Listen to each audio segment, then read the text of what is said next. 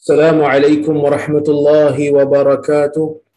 الحمد لله نحمده ونستعينه ونستغفره ونعوذ بالله من شرور أنفسنا ومن سيئات أعمالنا. من يهده الله فلا مضل له ومن يضلل فلا هادي له. أشهد أن لا إله إلا الله وحده لا شريك له وأشهد أن محمدا عبده ورسوله. اللهم صل وسلم على محمد وعلى آله وصحبه أجمعين. يا أيها الذين آمنوا اتقوا الله حق تقاته ولا تموتن إلا وأنتم مسلمون. يا أيها الناس اتقوا ربكم الذي خلقكم من نفس واحدة وخلق منها زوجها وبث منهما رجالا كثيرا ونساء. واتقوا الله الذي تساءلون به والأرحام. إن الله كان عليكم رقيبا. يا أيها الذين آمنوا اتقوا الله وقولوا قولا سديدا. يصلح لكم أعمالكم ويغفر لكم ذنوبكم. ومن يطع الله ورسوله فقد فاز فوزا عظيما.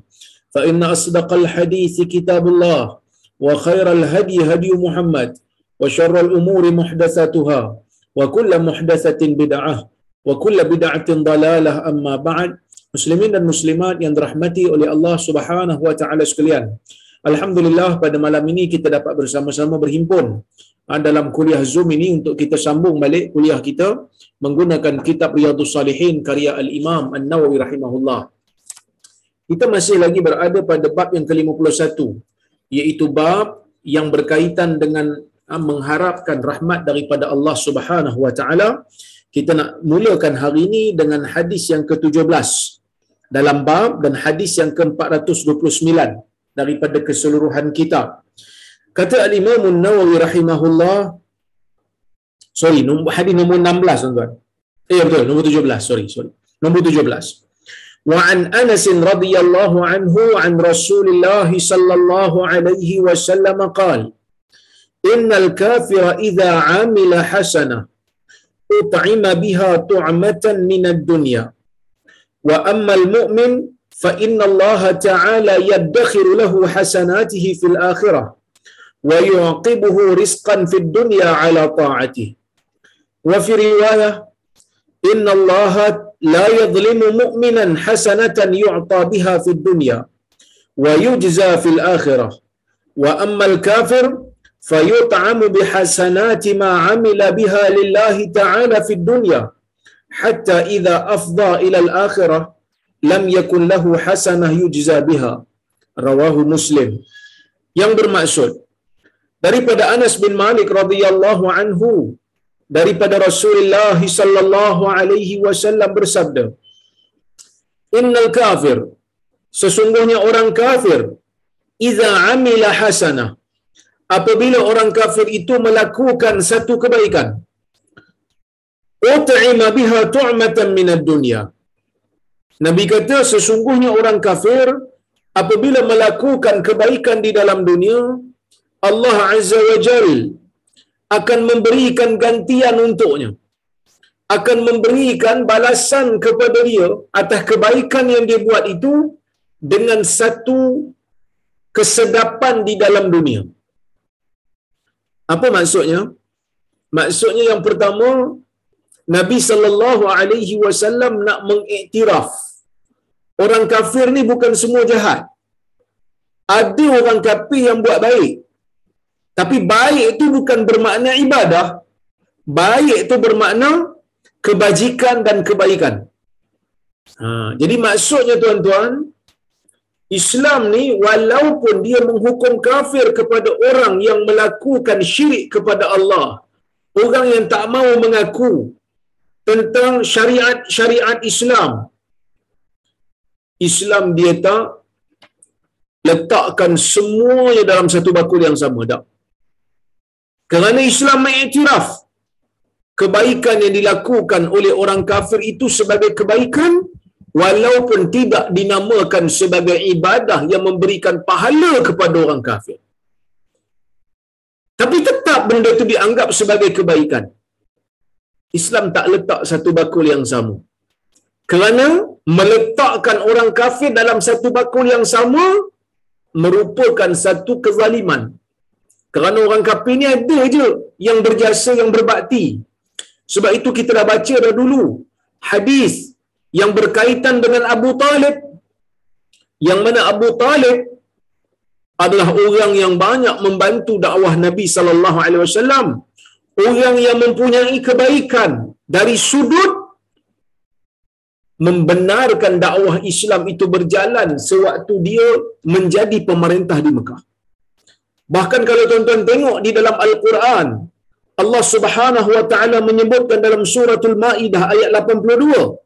Allah Taala katakan la tajidanna ashaddan nasi adawatan lil ladina amanu al yahud wal ladina asyraku wa la tajidanna aqrabuhum wa la tajidanna aqrabahum mawaddatan lil ladina amanu alladhina qalu inna nasara dhalika bi anna minhum qissisin wa ruhbana wa annahum la yastakbirun Allah Subhanahu wa taala menyebutkan dalam Al-Quran kata Allah la tajidanna ashaddan nas pastinya kamu akan dapati sedahsyat-dahsyat sekeras-keras manusia dari sudut permusuhan mereka terhadap orang-orang yang beriman al-yahud walladzina walladzina asyraku. Orang Yahudi dan orang yang uh, orang yang mensyirikkan Allah. Wala tajidanna aqrabahum mawaddatan lilladzina amanu alladzina qalu inna nasara dan kamu sungguh-sungguh akan dapati orang yang paling dekat berkasih sayang dengan kamu. Daripada kalangan orang yang bukan Islam itu ialah orang-orang yang mengatakan diri mereka Nasara, Kristian, Nasrani. Zalika bi anna minhum qissisina wa ruhbana. Ha? Demikian yang demikian itu disebabkan oleh kerana di antara mereka ni ada qissisin wa ruhbana ada pendeta-pendeta ada padri-padri dan juga ada ahli-ahli ibadat dan mereka tidak berlaku sombong ayat ni tuan-tuan nak bagi tahu pada kita tentang hakikat orang yang bukan Islam ni bukan satu bakul yang sama. Ada yang memusuhi Islam tu keras. Ada yang memusuhi agama Islam tu sangat dahsyat seperti mana orang Yahudi. Seperti mana orang-orang yang musyrik. Kenapa? Kerana mereka ini memang membina kebencian kepada Nabi Muhammad sallallahu alaihi wasallam. Disebabkan oleh kerana hasadlah orang Yahudi tak mau terima Nabi Muhammad sallallahu alaihi wasallam kerana mereka menganggap Arab ni bukanlah satu keturunan yang mulia. Sebaliknya hanya Yahudi saja. Keturunan yang dipilih oleh Allah. Tiba-tiba Nabi akhir zaman terpilih daripada kalangan orang Arab. Jadi mereka tak boleh terima. Manakala orang-orang yang musyrik pula kerana Nabi Muhammad sallallahu alaihi wasallam ini membawa ajaran yang menafikan apa yang mereka sembah menafikan apa yang mereka puja menafikan apa yang mereka bawa yang mereka ajar yang mereka dakwahkan kepada manusia untuk menyembah berhala sebagai perantara antara mereka dengan Allah seperti mana sabda Allah uh, seperti mana firman Allah azza wa jal wa ma na'buduhum ma na'buduhum illa liyuqarribuna ila Allah zulfa ma na'buduhum bila orang-orang kafir itu menyembah kepada berhala dan ditegur, kenapa kamu sembah berhala? Mereka kata, mana abuduhum. Kami tidak sembah mereka. Illa liyuqarribuna ilallahi zulfa. Melainkan berhala-berhala ini akan mendekatkan diri kami kepada Allah. Tapi bukan semua di kalangan orang yang bukan Islam itu memusuhi agama Islam itu dengan dahsyat. Tidak. Kerana ada juga yang lunak. Abu Talib lunak kepada agama Islam di peringkat awal sebelum Islam menjadi dominan. Mut'im bin Adi umpamanya orang yang pernah berjasa kepada Nabi sallallahu alaihi wasallam ketika mana Nabi SAW pergi ke Taif. Waktu Nabi pergi ke Taif, Nabi dibaling dengan batu, Nabi minta supaya orang Taif jangan hebahkan pemergian Nabi sallallahu alaihi wasallam ke Taif untuk mencari ataupun untuk mencari sokongan. Tetapi apa yang berlaku orang Taif bagi tahu kepada orang Mekah. Dia bagi tahu siap-siap. Akhirnya orang-orang Mekah pun menunggu-nunggu kehadiran Nabi Muhammad sallallahu alaihi wasallam ke Mekah untuk mereka lanyak lagi Nabi ni. Tetapi tak boleh masuklah Mekah pada ketika itu. Sehinggalah ya, Nabi SAW meminta perlindungan daripada Mut'im bin Adi. Kerana Mut'im bin Adi adalah pembesar Quraisy maka dia memberikan perlindungan kepada Nabi Muhammad SAW dan dia berkata kepada orang Quraisy jangan apa-apakan Muhammad kerana dia masuk ke Mekah di bawah perlindungan aku. Kerana dia masuk ke Mekah ni aku yang beri perlindungan kat dia. So nak bagi tahu di dalam kalangan orang kafir ni adalah yang lunak kepada agama. Maka sebab itu dalam Islam ni ada peruntukan muallaf. Peruntukan zakat muallaf. Untuk apa muallaf ni? Untuk lunakkan jiwa mereka kepada agama supaya mereka ni masuk ke dalam Islam. Walaupun mazhab Syafi'i mengatakan golongan muallaf ini hanyalah yang diberi zakat ni hanyalah golongan yang telah masuk Islam, yang baru masuk Islam. Kerana berdasarkan kepada pandangan Umar bin Khattab. Tetapi mazhab yang lain, ha, mazhab Hambali umpamanya dia mengatakan pemerintah boleh bagi zakat kepada mana-mana orang kafir yang dipercayai. Kalau kita bagi kat dia harta zakat, dia akan lunak. Dia akan jadi orang kata apa? menerima Islam. Ha, dia akan menerima Islam. Jadi, tuan-tuan dan perempuan rahmati Allah sekalian, ni hakikat. Keadilan Islam melayan manusia. Bukan semuanya dalam bakul yang sama. Tak. Bakulnya berbeza-beza. Ha, jadi kita kena kita kena akui benda itu. Baik. Kemudian Nabi kata bila orang kafir yang baik ni mengamalkan kebaikan, buat kebajikan, buat baik pada manusia. Sebab kalau kita tengok sekarang ni orang Kristian adalah akhlak tu. Walaupun mereka tak ada akidah, tetapi akhlak tu mereka ada. Suka bantu orang, suka bantu binatang umpamanya. Itu merupakan satu kebaikan, bantu binatang. Tolong binatang, preserve Ah, mana-mana spesies yang terancam. Baik. Tapi mereka tak ada iman. Bila tak ada iman apa jadi? Oh ta'ima biha tu'amatan minad dunya. Mereka akan diberikan kesedapan di dalam dunia. Ya, diberikan kesedapan di dalam dunia. Maksudnya Allah Ta'ala akan berikan mereka ini nikmat di dalam dunia. Nikmat ni Allah Ta'ala bagi sebenarnya bukanlah percuma kepada orang kafir tetapi sebagai timbal balas akan kebaikan yang dibuat dalam dunia ini. Ya. Wa ammal mu'min. Adapun orang mukmin fa inna Allah ta'ala yaddakhiru lahu hasanatihi fil akhirah. Adapun orang mukmin Allah Subhanahu wa taala akan menyimpan kebaikan dia ni untuk dia di hari akhirat nanti wa yu'aqibuhu rizqan fid dunya ala ta'ati dan Allah Taala menuruti untuk dia ni rezeki di dalam dunia ke atas ketaatan dia. Maksudnya bila orang mukmin hidup dalam dunia, ada iman dalam jiwa dia, segala kebaikan yang dia buat itu akan Allah Taala balas di syurga nanti. Dah tu dalam dunia ni Allah Taala bagi nikmat banyak-banyak ni, itulah yang dikira sebagai rahmat Allah.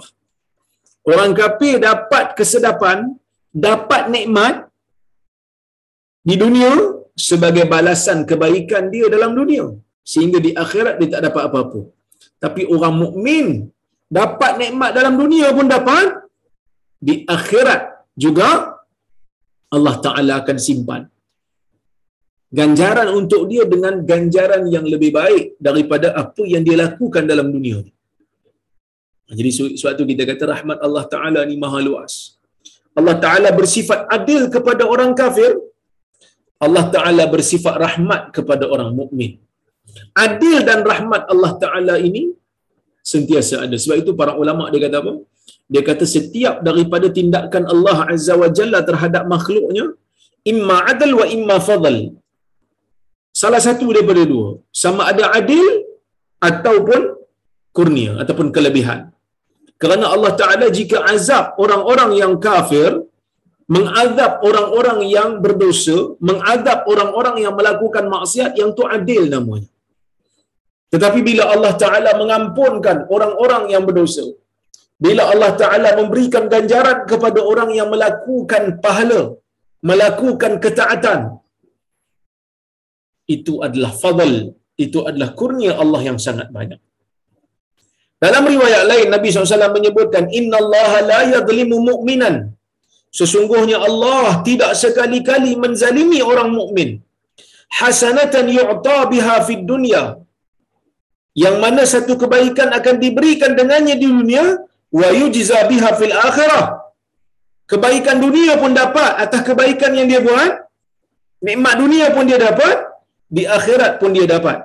Wa ammal kafir, adapun orang kafir, fayut'amu akan diberi makan bihasanati ma amila biha lillahi ah, ta'ala fid dunya manakala orang-orang kafir akan diberi makan atas balasan kebaikan yang dia lakukan atas balasan kebaikan yang dia lakukan untuk Allah dalam dunia ni eh orang kafir buat sesuatu untuk Allah ke ya kalau mereka buat kebaikan mereka nakkan ganjaran daripada Allah tapi dalam masa yang sama mereka lakukan syirik. Dalam masa yang sama mereka lakukan perkara yang membatalkan iman. Jadi amalan mereka itu tidak dikira di akhirat, tidak menjadi ibadat di akhirat. Sebaliknya Allah Taala akan berikan kebaikan dalam dunia untuk mereka. Hatta idza afdha ila al-akhirah sehingga apabila mereka sampai ke negeri akhirat lam yakun lahu hasanah yujza biha. Tak tinggal dah lagi kebaikan untuk diberikan balasan kepada mereka. Apa kata Syekh Mustafa Bura dalam kitab dan Nuzhatul Muttaqin dia kata apa? Afad al-hadis. Hadis ini memberikan faedah. Anna al-kafira yujza ala amalihi al-hasan fi dunya. Imma bi ziyadati malihi atau daf'i makruhin anhu. Sesungguhnya orang-orang kafir ni akan dibalas kebaikan baik mereka ataupun kita kata amalan baik mereka itu akan dibalas di dunia sama ada dengan pertambahan hartanya ataupun Allah Ta'ala akan tolak keburukan daripadanya. Patutnya keburukan tu kena kat dia dengan kebaikan yang dibuat tu Allah Ta'ala tolak. Ataupun Allah Ta'ala berikan pertambahan pada hartanya di dalam dunia. Jadi kadang-kadang kita tengok dalam dunia ni, orang kafir punya kekayaan tu dahsyat. Orang kafir punya kekayaan tu dahsyat. Kalau kita kumpul-kumpulkan kekayaan orang Islam, belum menyamai lagi ya? mungkin belum sama lagi kekayaan satu orang kafir pun sekarang orang kafir yang paling kaya dalam dunia ni Elon Musk kan kan kaya sungguh kita pun terkejut tengok kekayaan dia Allah Taala bagi kat dia ya? kalau dia mati dalam kufur semua kebaikan ah, kebaikan kebaikan yang dia buat kalau ada lah semua itu akan ditolak dengan nikmat yang Allah Taala bagi kat dia Allah Ta'ala bagi nikmat macam-macam kat dia, semua ditolak. Bila sampai ke negeri akhirat, tak ada apalah. Kecuali kalau dia masuk Islam lah, mana kita nak tahu hidayah Allah Subhanahu Wa Ta'ala ni kadang-kadang ajaib. Manusia boleh beriman sekelip mata kan. Ha, tapi kita doakanlah mudah-mudahan adalah orang-orang kaya ni eh, yang masuk Islam supaya mereka boleh bayar zakat. Bila bayar zakat ramailah orang yang akan dapat manfaat daripada mereka. Eh? Baik walaysa lahu fil akhirati min nasib ha, walaysa lahu fil akhirati min nasib tidak ada baginya di akhirat nanti apa-apa habuan li'anna al-kufra yuhbitul ajra fil akhirah kerana kekufuran itu akan dapat ha, menggugurkan ha, kerana kekufuran itu menggugurkan kita panggil pahala di akhirat. Ha. Okey, baik. Wa ammal mu'min fa innahu yujza 'alayha fid dunya wal akhirah. Adapun orang mukmin tuan-tuan. Ya. Adapun orang mukmin Allah Taala tak tak akan sekali-kali memadam kebaikan yang dia buat. Walaupun dalam dunia ni dia dah dapat dah nikmat daripada Allah Azza wa Jalla. Tetapi di akhirat Allah Taala tetap kekalkan balasan untuk dia. Ya, baik. Wa am ah, sorry, madaru qabul al a'mal 'ala al aqidati wan niyyah wal aqidati hiya al asas. Putaran bagi amalan. Pusaran bagi amalan. Amalan ni ganjarannya tu berputar pada akidah dan niat. Niat yang baik dapat pahala tapi dengan syarat akidah itu benar. Wal aqidah hiyal asas. Aqidah itu adalah asas. Baik. Kita masuk kepada hadis yang berikutnya iaitu hadis yang ke-18. Dalam bab ni hadis yang ke-430. Dalam keseluruhan وعن جابر رضي الله عنه قال قال رسول الله صلى الله عليه وسلم مثل الصلوات الخمس كمثل نهر جار غمر على باب أحدكم يغتسل منه كل يوم خمس مرات. رواه المسلم رواه مسلم. Yang bermaksud daripada Jabir bin Abdullah Al-Ansari radhiyallahu anhuma katanya Rasulullah sallallahu alaihi wasallam bersabda Masalus salawatil khams perumpamaan salat lima waktu. Kamathali nahrin jar seperti perumpamaan sebatang sungai yang mengalir ghamrin yang mengalir deras ala babi ahadikum di depan pintu salah seorang daripada kamu yaghtasilu minhu kulla yawmin khamsa marrat yang mana dia mandi dekat situ setiap hari lima kali sehari. Nah, ini yang saya cerita dulu ni. Nabi saw menceritakan tentang kelebihan solat. Dalam hadis yang lain Nabi ada sebut tentang kelebihan solat ni. Tapi dalam bab ni ya, Nabi saw gunakan perumpamaan supaya kita lebih jelas. Ya, setiap daripada perbuatan baik sama ada perbuatan itu berbentuk perbuatan yang wajib ataupun sunat Allah Ta'ala akan memberikan ganjaran kepada orang yang mengamalkannya. Dan dalam masa yang sama Allah Ta'ala akan cuci dosanya dengan perbuatan itu. Yang dosa yang dicuci ini bukan dosa besar lah kerana dosa besar itu memerlukan taubat untuk mencuci dosa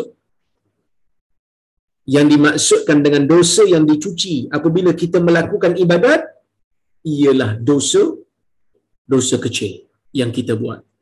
Baik. Tuan-tuan dan puan rahmati Allah sekalian. Allah Taala ni cara dia nak padam dosa pada hamba. Yang pertama dengan kita bertaubatlah. Yang kedua dengan dia bagi musibah kat kita. Dan kita sabar. Dan Allah Taala akan gugurkan dosa. Seperti mana sabda Nabi sallallahu alaihi wasallam, "Ma asabal mu'min min musibah." Tidak ada seorang mukmin pun yang ditimpa dengan musibah. Au gham atau kesusahan, au hazan ataupun kesedihan, au adha ataupun kesakitan.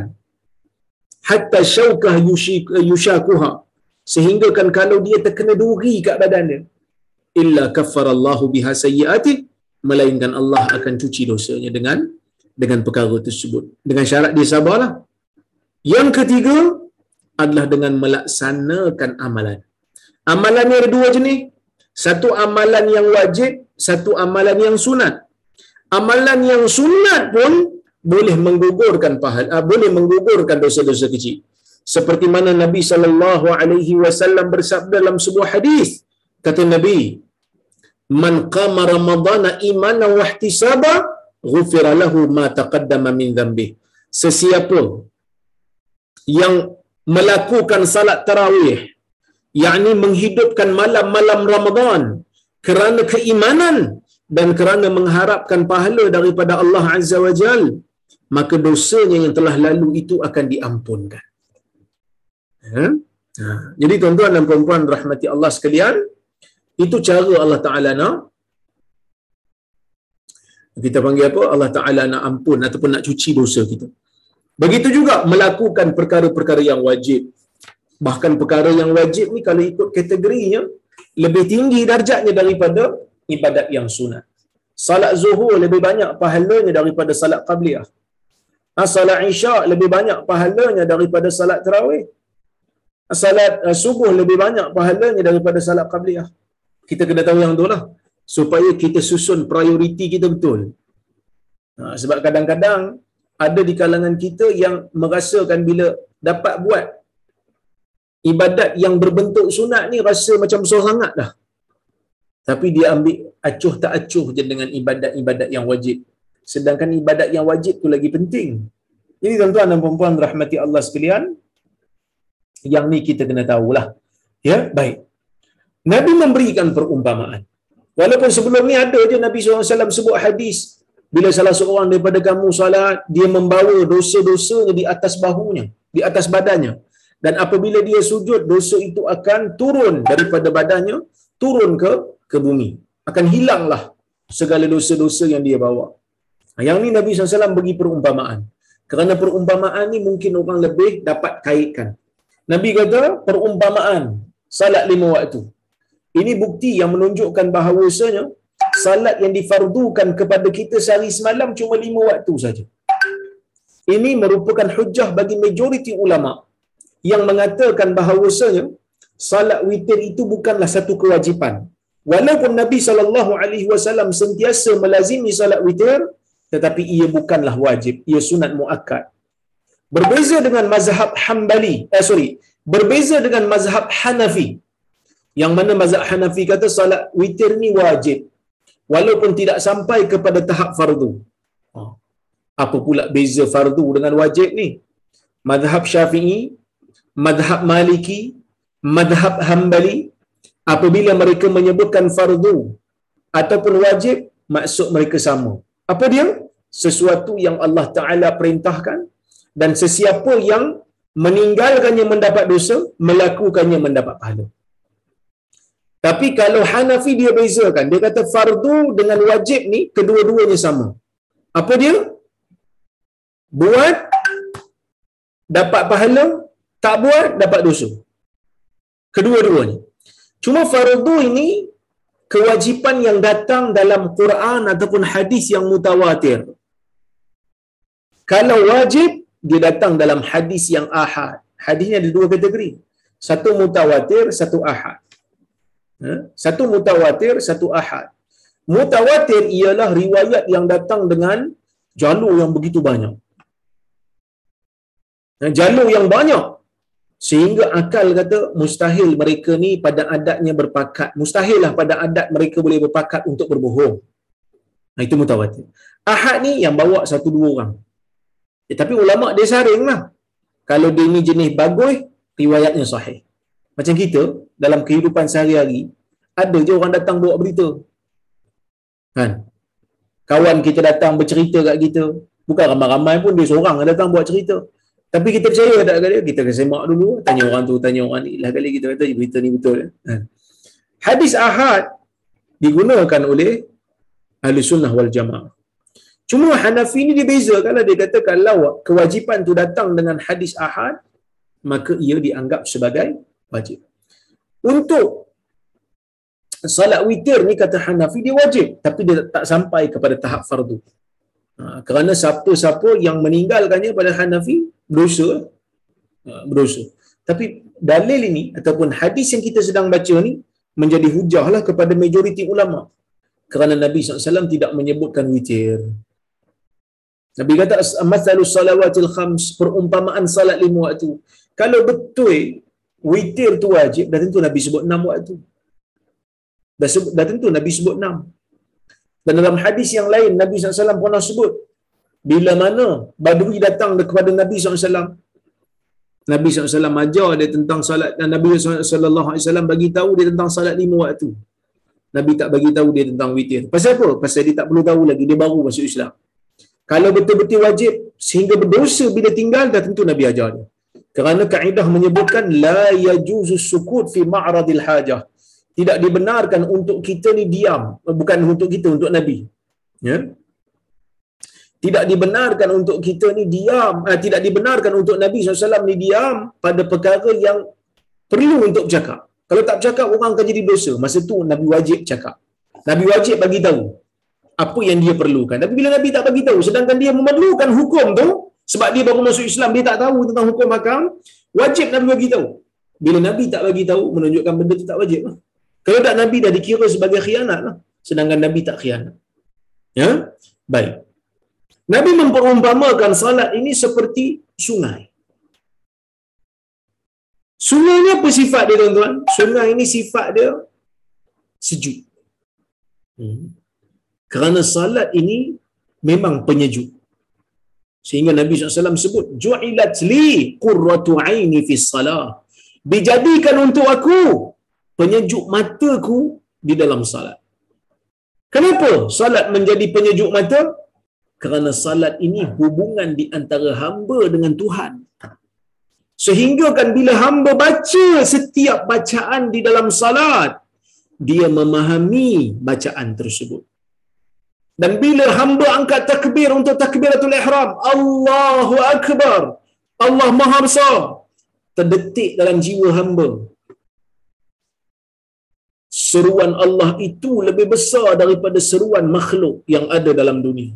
Sehingga bila Tuhan panggil aku untuk salat, aku tinggalkan semua seruan makhluk, aku menghadap, aku menyawab seruan Allah Azza wa Jalla. Itu yang pertama. Yang kedua tuan-tuan, Allah Azza wa Jal adalah Tuhan yang kita besarkan dalam setiap keadaan. Setiap keadaan kita membesarkan arahan Allah. Sehingga kan pada arahan yang kita tak faham logikanya. Pada perkara yang kita tak faham rasionalnya. Tetap juga kita kata, Ya Allah, aku taat dan tunduk kepadamu. Ya Allah, aku tetap lakukan arahanmu walaupun aku tidak memahaminya. Kerana arahan engkau lebih besar daripada segala arahan yang ada di atas muka dunia ini. Dan kita kadang-kadang dalam solat, kita pun tak tahu kenapa solat ni dua rakaat, kenapa solat ni tiga rakaat, kenapa solat ni empat rakaat. Kita tak faham. Tapi sebab Allah Ta'ala suruh, sebab Allah Ta'ala perintah, maka kita lakukan. Kan? Dalam solat, penyejuk. Bila kita baca fatihah, kita akan dapat rasa bagaimana berkesannya ayat-ayat fatihah dalam jiwa kita. Bila kita kata Ar-Rahman Ar-Rahim, Tuhan yang maha penyayang, Tuhan yang maha pemurah lagi maha penyayang, Tuhan yang bersifat Ar-Rahman, Tuhan yang bersifat Ar-Rahim. Tuhan ni sayang kat aku, Tuhan ni sayang dekat diri aku, Tuhan berikan aku iman, Tuhan berikan aku hidayah, Tuhan gerakkan jiwa aku untuk salat. Wahai Tuhan, ampunkanlah segala dosa. Pengharapan kita kepada Allah Ta'ala itu akan kekal, tuan Dan bila kita baca Maliki Yaumiddin, Tuhan yang menguasai hari pembalasan, akan terdetik rasa takut dalam jiwa. Tuhan ni Tuhan yang berkuasa. Hari ini, kalau aku buat dosa, berkemungkinan Tuhan akan lepaskan aku dalam dunia. Tetapi Tuhan sekali-kali tidak akan lepaskan aku di akhirat. Hari ini dalam dunia, mungkin kita boleh menggunakan segala kuasa yang ada, menggunakan segala helah undang-undang yang ada untuk melepaskan diri. Tetapi bila sampai di akhirat sana, tidak ada seorang pun yang dapat melepaskan diri daripada daripada cengkaman Tuhan. Ya tuan, salat membentuk pribadi. Sebab itu eh, sebab itu Allah Subhanahu wa taala berfirman, "Inna salata tanha 'anil fahsya'i wal munkar." Sesungguhnya salat itu mencegah daripada perbuatan keji dan munkar. Sebab apa? Sebab orang yang faham salat dia, orang yang hayati Fatihah dia, dia akan tahu betapa Fatihah membentuk pribadi diri menjadi seorang mukmin. Dan bila dia baca Maliki Yaumiddin, iyyaka na'budu wa iyyaka nasta'in. Engkaulah Tuhan yang kami sembah dan engkaulah yang uh, iyyaka na'budu. Engkau Tuhan kami sembah. Kami tak cari Tuhan lain. Kami tak sembah benda lain. Kami tak cari panduan lain. Kami tak cari petunjuk lain. Kami tidak bergantung harap pada sesiapa melainkan hanyalah pada Allah. Wa iyyaka nasta'in, engkaulah tempat kami minta tolong. Tuan-tuan, bila mana kita berada dalam kekusutan, bila kita berada dalam keadaan sukar dan sempit, maka dalam keadaan itu pergilah salat. Kerana di dalam solat itu akan memberikan kita semangat untuk kita bergantung harap hanyalah kepada Allah Subhanahu wa taala. Maka sebab itu Nabi memper, mem, mengumpamakan salat ini dengan sungai. Kerana kebiasaan sungai ini sifat dia tu sejuk. Ya, sifat dia tu sejuk. Yang mana dosa ini sifatnya itu membakar. Sebab itu tuan-tuan dan puan rahmati Allah sekalian, kita bila angkat takbir je di antara doa iftitah yang diajar di antara doa sebahagian kitab sebut doa istiftah sebahagian sebut doa iftitah tak kira lah dua-dua tu merujuk kepada makna yang sama iaitu doa yang kita baca selepas daripada kita mengangkat takbir bila kita angkat di takbir Nabi sallallahu alaihi wasallam ajar kita antara doa iftitah. Doa iftitah ni ada banyak versi. Yang tuan-tuan baca tu Allahu akbar kabira walhamdulillahi kathira yang tu salah satu. Tapi ada lagi doa-doa yang lain tapi saya nak baca salah satu eh, daripada doa iftitah yang Nabi SAW baca dalam salat. Allahumma ba'id baini wa baina khatayaya kama ba'adta bainal masyriqi wal maghrib. Allahumma naqini yunaqqa thawb kama yunaqqa thawb al abyad min ad danas. Allahumma ghsil khatayaya bil ma'i wal thalji wal barad. Ha, ini doa yang Nabi SAW ajar. Tuan-tuan kalau tuan-tuan tengok eh, dalam apa ni oh, ada yang mesej saya dia kata ustaz kalau boleh bagi doa tu Ustaz. Sebenarnya tuan-tuan, doa ni ada saya letakkan dalam buku saya salat. For apa ni? Q&A salat. Mudah lagi sunnah. Ha, siapa yang ada beli buku tu boleh tengok. Dalam buku tu saya ada nyatakan di situ. Tapi sebab buku ni habis stok. Ha, jadi tuan-tuan, saya tak salahkan tuan-tuan lah. Yang bertanya, yang mesej tanya Ustaz, dia kata mohonlah tunjukkan kepada kami, kami nak doa tu. Dia tak ada buku. Jadi saya tunjukkan kepada tuan-tuan, saya paparkan sekejap. Saya cari Allahumma ba'id. Tuan-tuan boleh hafal doa ni. Doa ni sangat bagus, doa iftitah. Ya? Maksud dia apa? Maksud dia, Ya Allah, ba'id baini wa baina khatayaya. Ya Allah, jauhkanlah di antara diriku ya? dan juga uh, dosa-dosaku seperti mana engkau jauhkan di antara timur dan barat. Ya Allah, bersihkanlah aku daripada dosa. Seperti mana dibersihkan kain putih daripada kekotoran. Ya Allah.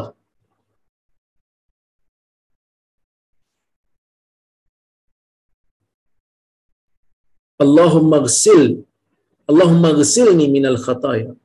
Ya Allah basuhkanlah aku ni daripada kekotoran daripada bukan kekotoran daripada dosa seperti mana uh, bersihkan aku daripada dosa dengan bisalj dengan salji wal ma wal dan air dan juga uh, air apa ni hujan batu.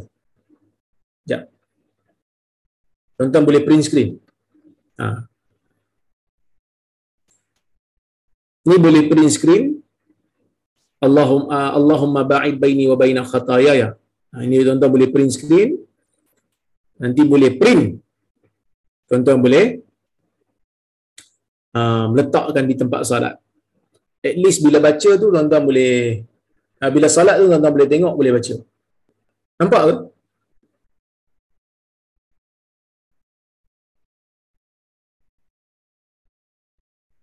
Ha? Ha, nampak kan? Okay. So, siapa yang dah print screen boleh lah. Ha. So, kalau kita tengok dalam doa ni tuan-tuan, ya, kalau kita tengok dalam doa ni, kita akan dapati Nabi SAW berdoa dan Nabi minta supaya Allah Ta'ala ni bersihkan dia daripada dosa. Basuh dia, Allah maghsil ni minal khataya, basuh dosa tu dengan air salji, dengan air dan juga dengan hujan batu. Frost, hujan batu. Kenapa? Kerana dosa tu sifat dia panas membakar. Dosa tu sifat dia panas. Jadi, Nabi sallallahu alaihi wasallam mengumpamakan salat itu seperti air yang sejuk. Kerana air itu akan memadam dosa. Dan Nabi mengumpamakan salat ni macam mandi. Bila kita mandi, air akan rata ke seluruh badan. Dan bila kita salat, dosa tangan kita, dosa kaki kita, dosa mata kita, dosa mulut kita. Selagi mana ia adalah dosa dengan Allah dan dosa itu dosa kecil, Allah Azza wa Jalla akan gugurkan dia. Hmm. Jadi sebab itu Syekh Mustafa Bukhari kata apa? Afadal hadis anna salata wa huwa al-dhunub as-saghair kama yuzhibu al-ma'u danas al-hissi 'anil abdan. Dia kata hadis ni bagi tahu kat kita salat menghilangkan kekotoran maknawi yang ada pada badan kita. Bukan dosa tu kotorkan secara fizikal. Kita tak nampak dosa ni. Sebab tu kita boleh keluar rumah, orang tak nampak dosa. Kalau Allah Ta'ala jadikan dosa ni ada tanda, kalau Allah Ta'ala jadikan dosa ni ada kesan, saya pun segan nak keluar rumah. Ustaz pun ada dosa, orang tegur. Tapi mujur, rahmat Allah menjadikan dosa kita tak tak dilihat, tak nampak, gaib. Ya, iaitulah dosa apa ni kekotoran yang maknawi ni dosa-dosa kecil. Dosa besar kena taubat kepada Allah. Seperti mana air menghilangkan kekotoran yang fizikal daripada badan. Macam mana air digunakan untuk menghilangkan kekotoran fizikal, macam itulah salat berfungsi untuk menghilangkan kekotoran maknawi. Yang kedua, istihsanut tashbih wa darbul amsal lil bayan wa tawdih. Alangkah baiknya menggunakan pemisalan dan juga menggunakan contoh untuk penjelasan dan keterangan. Ha, Nabi SAW dalam banyak hadis Nabi menggunakan penjelasan. Nabi menggunakan perumpamaan. Ha, umpamanya Nabi SAW yang saya pernah cerita dulu dalam hadis riwayat Imam Ahmad, Nabi lukis satu satu garis panjang. Nabi kata, "Hada sabilullah mustaqima." Ni jalan Allah yang lurus. Lepas tu Nabi buat garis banyak-banyak di kiri dan kanan. Nabi kata, "Hadhihi subul li kulli sabilin minha syaitan yad'u ilaih." Setiap jalan daripada jalan-jalan kecil ni ada syaitan yang menunggunya. Nah, jadi, tuan-tuan, perumpamaan ni kita boleh guna. Bahkan kalau tuan-tuan tengok di antara ulama yang selalu menggunakan perumpamaan ni almarhum Allah yarhamu tuan guru ni Abdul Aziz. Ha, dia banyak menggunakan perumpamaan. Kan? Dan kadang dia perumpamakan tu benda-benda yang dekat dengan kita. Umpamanya dia kata ha, jiwa manusia ni perlu dibasahkan dengan zikir. Kalau tidak ada zikir, tidak ada ibadat, jiwa manusia akan kering. Dan kering akan menyebabkan ia merekah. Dan bila merekah, susah dah. Ibadat nak tumbuh. Sama seperti mana tanah yang kering kontang dan tak disiram dengan air. Ia akan membawa kepada rekahan pada tanah. Bila tanah itu merekah, maka tidak ada tumbuhan lagi yang boleh tumbuh. Sebaliknya kena siram. Begitu juga dia kata, bila orang duk petikai tentang hukum dan sebagainya, dia mengatakan, yang turunkan hukum ni Allah. Yang turunkan hukum ni Allah. Seperti mana? Ya? Orang yang buat dacing ataupun orang yang buat penimbang, dia tahu apa kapasiti. Apa yang baik dan apa yang tak baik untuk penimbang. Begitu jugalah Allah. Dia lebih tahu apa yang baik, apa yang tak baik untuk makhluk yang dia cipta. Ya? Ha, jadi tuan-tuan dan puan rahmati Allah sekalian itulah di antara perumpamaan-perumpamaan yang digunakan di dalam dakwah yang memberi kesan besar kepada orang yang mendengar. Ha, sehingga orang yang mendengar akan rasa, ish, betul lah sama kan? Ha, dia memberikan nikmat kepada pendengar. Jadi kita pun kalau boleh gunakan perumpamaan untuk memberikan kefahaman. Baik. Kita tengok hadis yang berikutnya. Hadis nombor 19. Dalam bab ni, hadis nombor 431. dalam kitab ni. Wa an ibn Abbas radhiyallahu anhuma qala sami'tu Rasulullah sallallahu alaihi wasallam yaqul ma min rajulin muslim yamutu fayaqumu ala janazatihi arba'una rajulan la yushrikuna billahi syai'an illa syafa'ahumullahu fi rawahu muslim hadis riwayat imam muslim maksudnya daripada ibnu abbas radhiyallahu anhuma dia berkata saya mendengar Rasulullah sallallahu alaihi wasallam bersabda tidak ada seorang lelaki pun yang muslim yang mana dia meninggal dunia dan 40 orang lelaki daripada kalangan orang muslim yang tidak melakukan syirik kepada Allah melainkan Allah Ta'ala akan menjadikan 40 orang ni sebagai syafaat kepada orang yang meninggal dunia. Ha, ini nak bagi tahu dalam uh, akidah ahli sunnah wal jamaah memang terdapat kepercayaan kepada syafaat. Siapa yang boleh bagi syafaat? Pertamanya para anbiya. Nabi Muhammad yang utama, lepas tu para anbiya. Yang kedua, orang-orang yang melakukan kebaikan antaranya syuhada ah, dan juga orang saleh. Syuhada dan juga orang saleh mereka diberikan kelebihan oleh Allah Subhanahu wa taala untuk memberikan syafaat tapi dengan izin Allah. Kalau Allah Taala tak izin tak boleh. Siapa yang nak dapat syafaat ni? Yang nak dapat syafaat ni orang yang ada iman. Orang yang tak ada iman boleh dapat syafaat tak? Hanya Abu Talib je dapat. Bila mana Abu Talib diberikan oleh Allah keringanan azab. Azab yang paling ringan dalam neraka. Azab yang paling ringan dalam neraka iaitu dipakaikan sepatu sehingga menggelegak otak. Kenapa diberikan syafaat itu? Kerana jasa dia pada agama. Walaupun dia tak ada iman. Tapi orang lain perlu ada keimanan dalam jiwa dia. Baru dia boleh dapat syafaat dengan izin Allah. Dan nak bagi tahu juga kepada kita bahawasanya salat jenazah itu merupakan doa keampunan yang dilakukan oleh orang yang bersalat terhadap jenazah, terhadap mayat. Ya, baik. Sebab itu uh, Syekh Mustafa Bura kata afad al hadis subut syafa'ah lil mu'minin idza kana al mayyit min ahli syafa'ah. Nampak dia kata hadis ini bagi tahu kat kita tentang ketetapan syafaat bagi orang-orang mukmin. Syafaat ni ada banyak tuan-tuan. Ada syafaat membebaskan manusia daripada menunggu lama di padang mahsyar. Yang ni dipanggil syafaat kubra ataupun syafaat uzma. Syafaat teragung yang hanya diberikan kepada Nabi Muhammad sallallahu alaihi wasallam semata-mata. Yang mana dalam hadis kita nanti bila di padang mahsyar kita akan jumpa Nabi Adam. Kita minta Nabi Adam tolong kita untuk lepaskan kita, lepaskan kesengsaraan kita menunggu lama di padang mahsyar. Adam kata aku tak boleh tolong. Pergilah kamu jumpa dengan Nuh. Kita pergi jumpa Nuh. Wahai Nuh, tolonglah kami. Selesaikan urusan kami ni.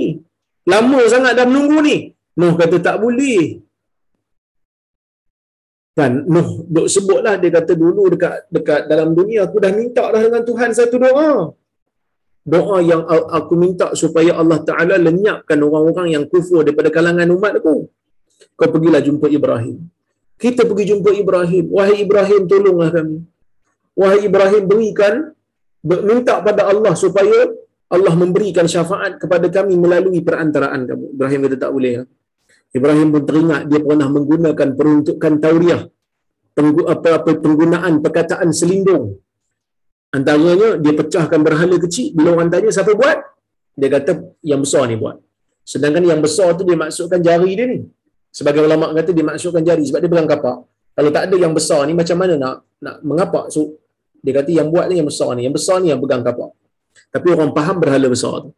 Ada juga yang faham, ada juga para ulama kata yang dimaksud oleh Ibrahim yang besar tu penyebab aku pecahkan yang kecil. Kerana aku tengok yang besar tu bergeram dan aku cabar dia supaya halang aku.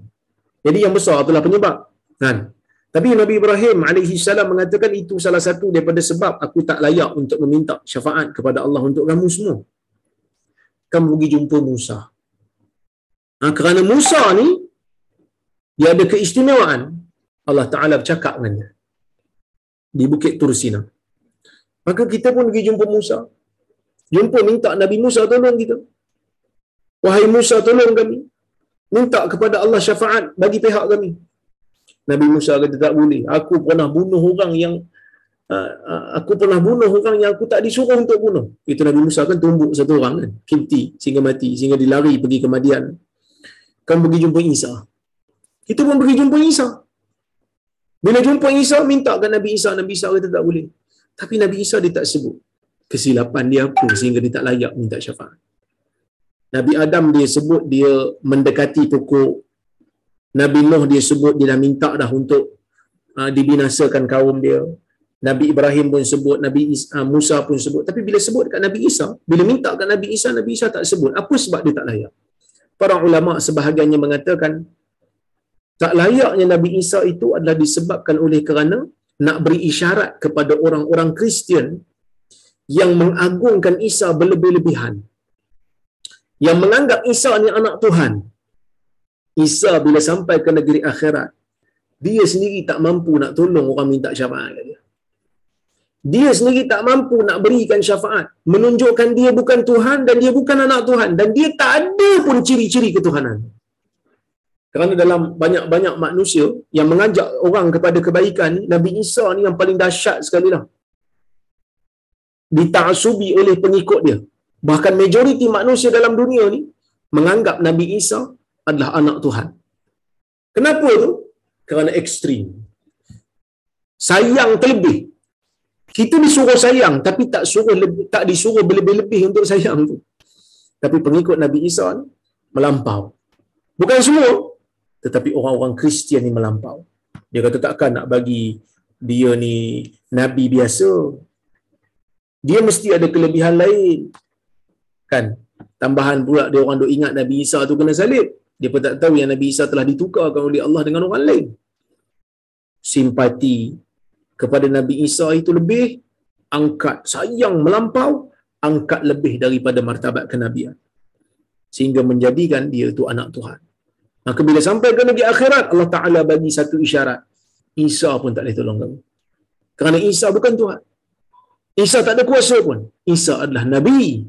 Seperti mana Nabi-Nabi yang lain yang pernah Allah Ta'ala utuskan. Ada juga syafaat. Eh, tadi syafaat uzma. Syafaat membebaskan kita daripada menunggu lama. Sehingga kita berjumpa dengan Nabi Muhammad. Isa kata aku tak mampu. Kau pergi jumpa Nabi Muhammad jumpa Nabi Muhammad barulah Nabi Muhammad minta pada Allah untuk disegerakan dan disegerakan. Itu syafaatul uzma, syafaat yang agung. Ada syafaat membebaskan orang daripada neraka ada. Kan? Orang tu dah layak masuk syurga, uh, dah layak masuk neraka dah. Tiba-tiba diberikan oleh Allah Subhanahu Wa Taala kebenaran. Ada orang saleh minta dia diselamatkan. Antaranya apa?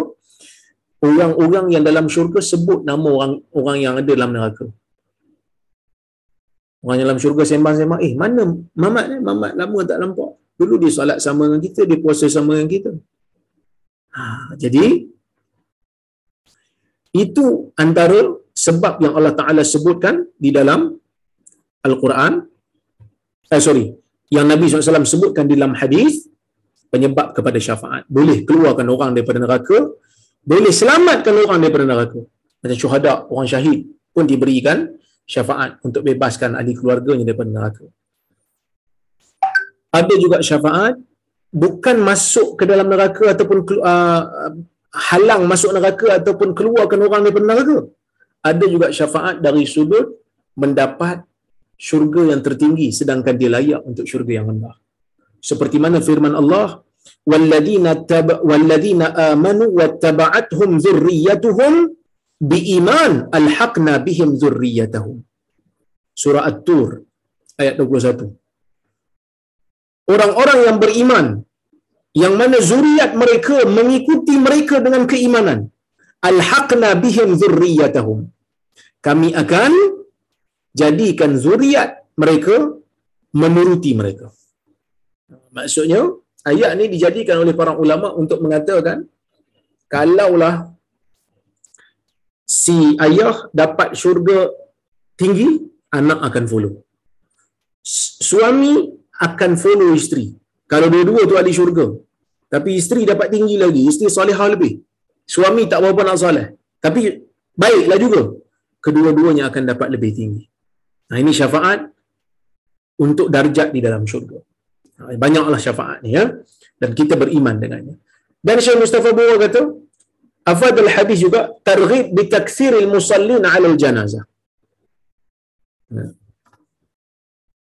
um, hadis ni bagi tahu kat kita tentang galakkan untuk memperbanyakkan orang-orang yang salat ke atas jenazah raja'a husulil maghfirah lil mayyit bi fadlillah taala demi mengharapkan supaya dapat keampunan bagi si mayat dengan kelebihan Allah ataupun dengan kurniaan Allah Subhanahu wa taala. Jadi kalau boleh kita ni selagi banyak selagi mana boleh banyak kita dapatkan orang yang salat untuk ke atas jenazah kita lakukan. Kerana lagi banyak orang yang kita salatkan, eh, lagi banyak uh, bilangan orang yang salat, lagi banyak kita akan dapat Ah, kita akan dapat kelebihan. Uh, orang yang mati itulah akan dapat kelebihan. Sebab apa? Sebab lagi ramai doa, lagi ramai uh, peluang untuk Allah Ta'ala ampunkan. Uh, sebab doa ni, dia kan berbeza mengikut manusia. Siapa yang salih lebih, Allah Ta'ala akan kata apa? Allah Ta'ala akan mustajabkan cepat doa. Uh, itu di antara sebab. Eh? Baik. Wallahu ta'ala a'lamu bisawab. Saya harap uh, cukuplah sekadar itu untuk hari ini. Mudah-mudahan uh, ada manfaat untuk diri kita bersama. Ya baik. Saya tengok kalau kalau ada soalan ataupun betulan.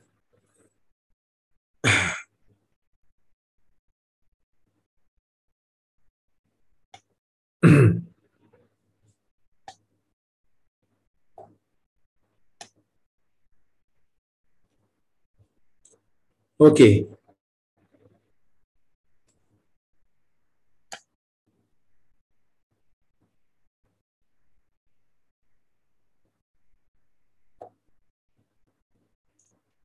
Ini ada soalan. Mana soalan? Okey. Assalamualaikum Assalamualaikum Allah berfirman dalam Al-Quran yang Nabi SAW tidak akan mati disebabkan dibunuh. Jadi kenapa para sahabat masih mempertahankan Nabi SAW ketika perang? Jazakallahu khair. Wa antum fajazakumullah khair. Ini yang saya huraikan dulu. Yang saya huraikan dulu ialah ayat Al-Quran yang menceritakan tentang sesuatu tidak menafikan tentang ikhtiar kita uh, waktu uh, untuk untuk kita mengambil pendirian sebab dan musabab umpamanya kita rezeki telah ditentukan. Ya? rezeki Allah Ta'ala dah tentukan. Tapi adakah bermakna kita tak perlu cari? Perlu cari. Ya? perlu cari. Sebab apa? Sebab Allah Ta'ala tidak akan memberikan tanpa kita memberikan usaha. Ha, jadi Nabi SAW ni memang ada ayat yang mengatakan Nabi tu pelihara. Tapi Nabi tu sendiri pakai baju besi. Nabi tu sendiri pakai helmet besi. Nabi bawa senjata. Nak tunjuk kepada para sahabat.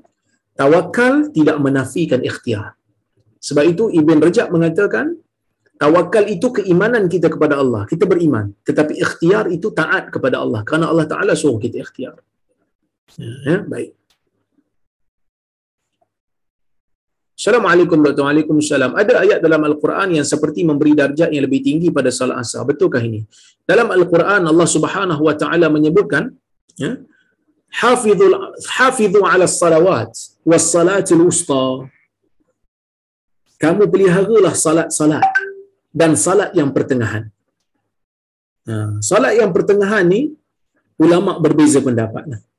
Ada yang kata dia salat subuh ada yang kata dia salat asar. Tapi yang pendapat yang tepat, pendapat yang tepat betul lah ia adalah salat yang asar. Ha, salat asar bukan salat yang asar, salat asar. Kenapa salat asar? Kerana di sana ada hadis. Nabi SAW ketika mana berperang dalam peperangan Ahzab Nabi tak sempat salat asar sehingga Nabi SAW menyebutkan kepada para sahabat syagaluna atau syagaluna syagaluna anis salatil wusta.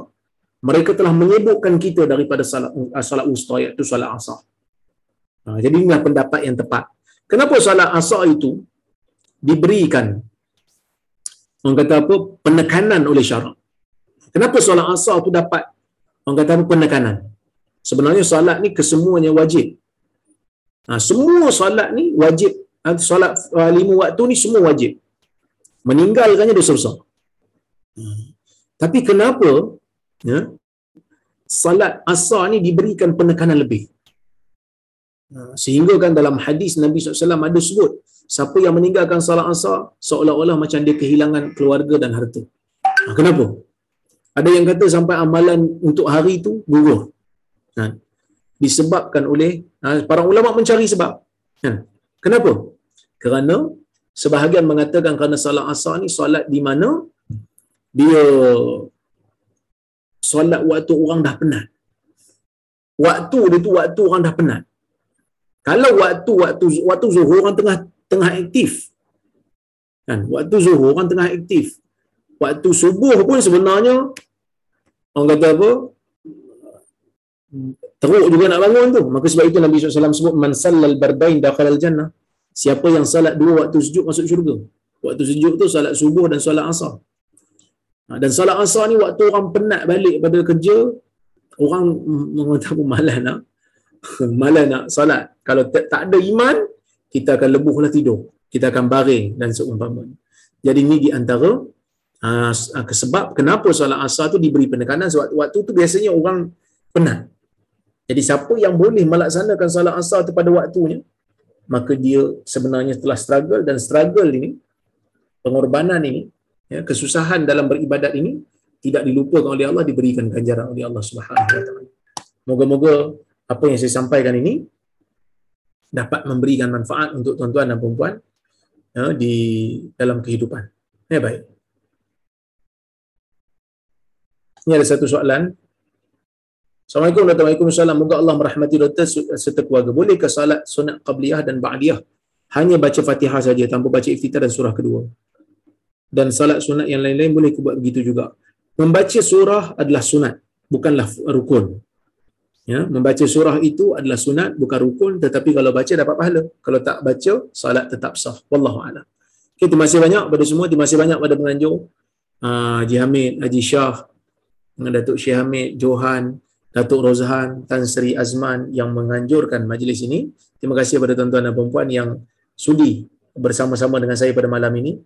Ya, pada setiap minggu kita bertemu. Terima kasih banyak atas sokongan. Insyaallah kita bertemu lagi di lain masa. Saya mohon maaf terkasar bahasa tersilap kata aku lu qauli hadha wa astaghfirullahal azim li wassalamualaikum warahmatullahi wabarakatuh. Waalaikumsalam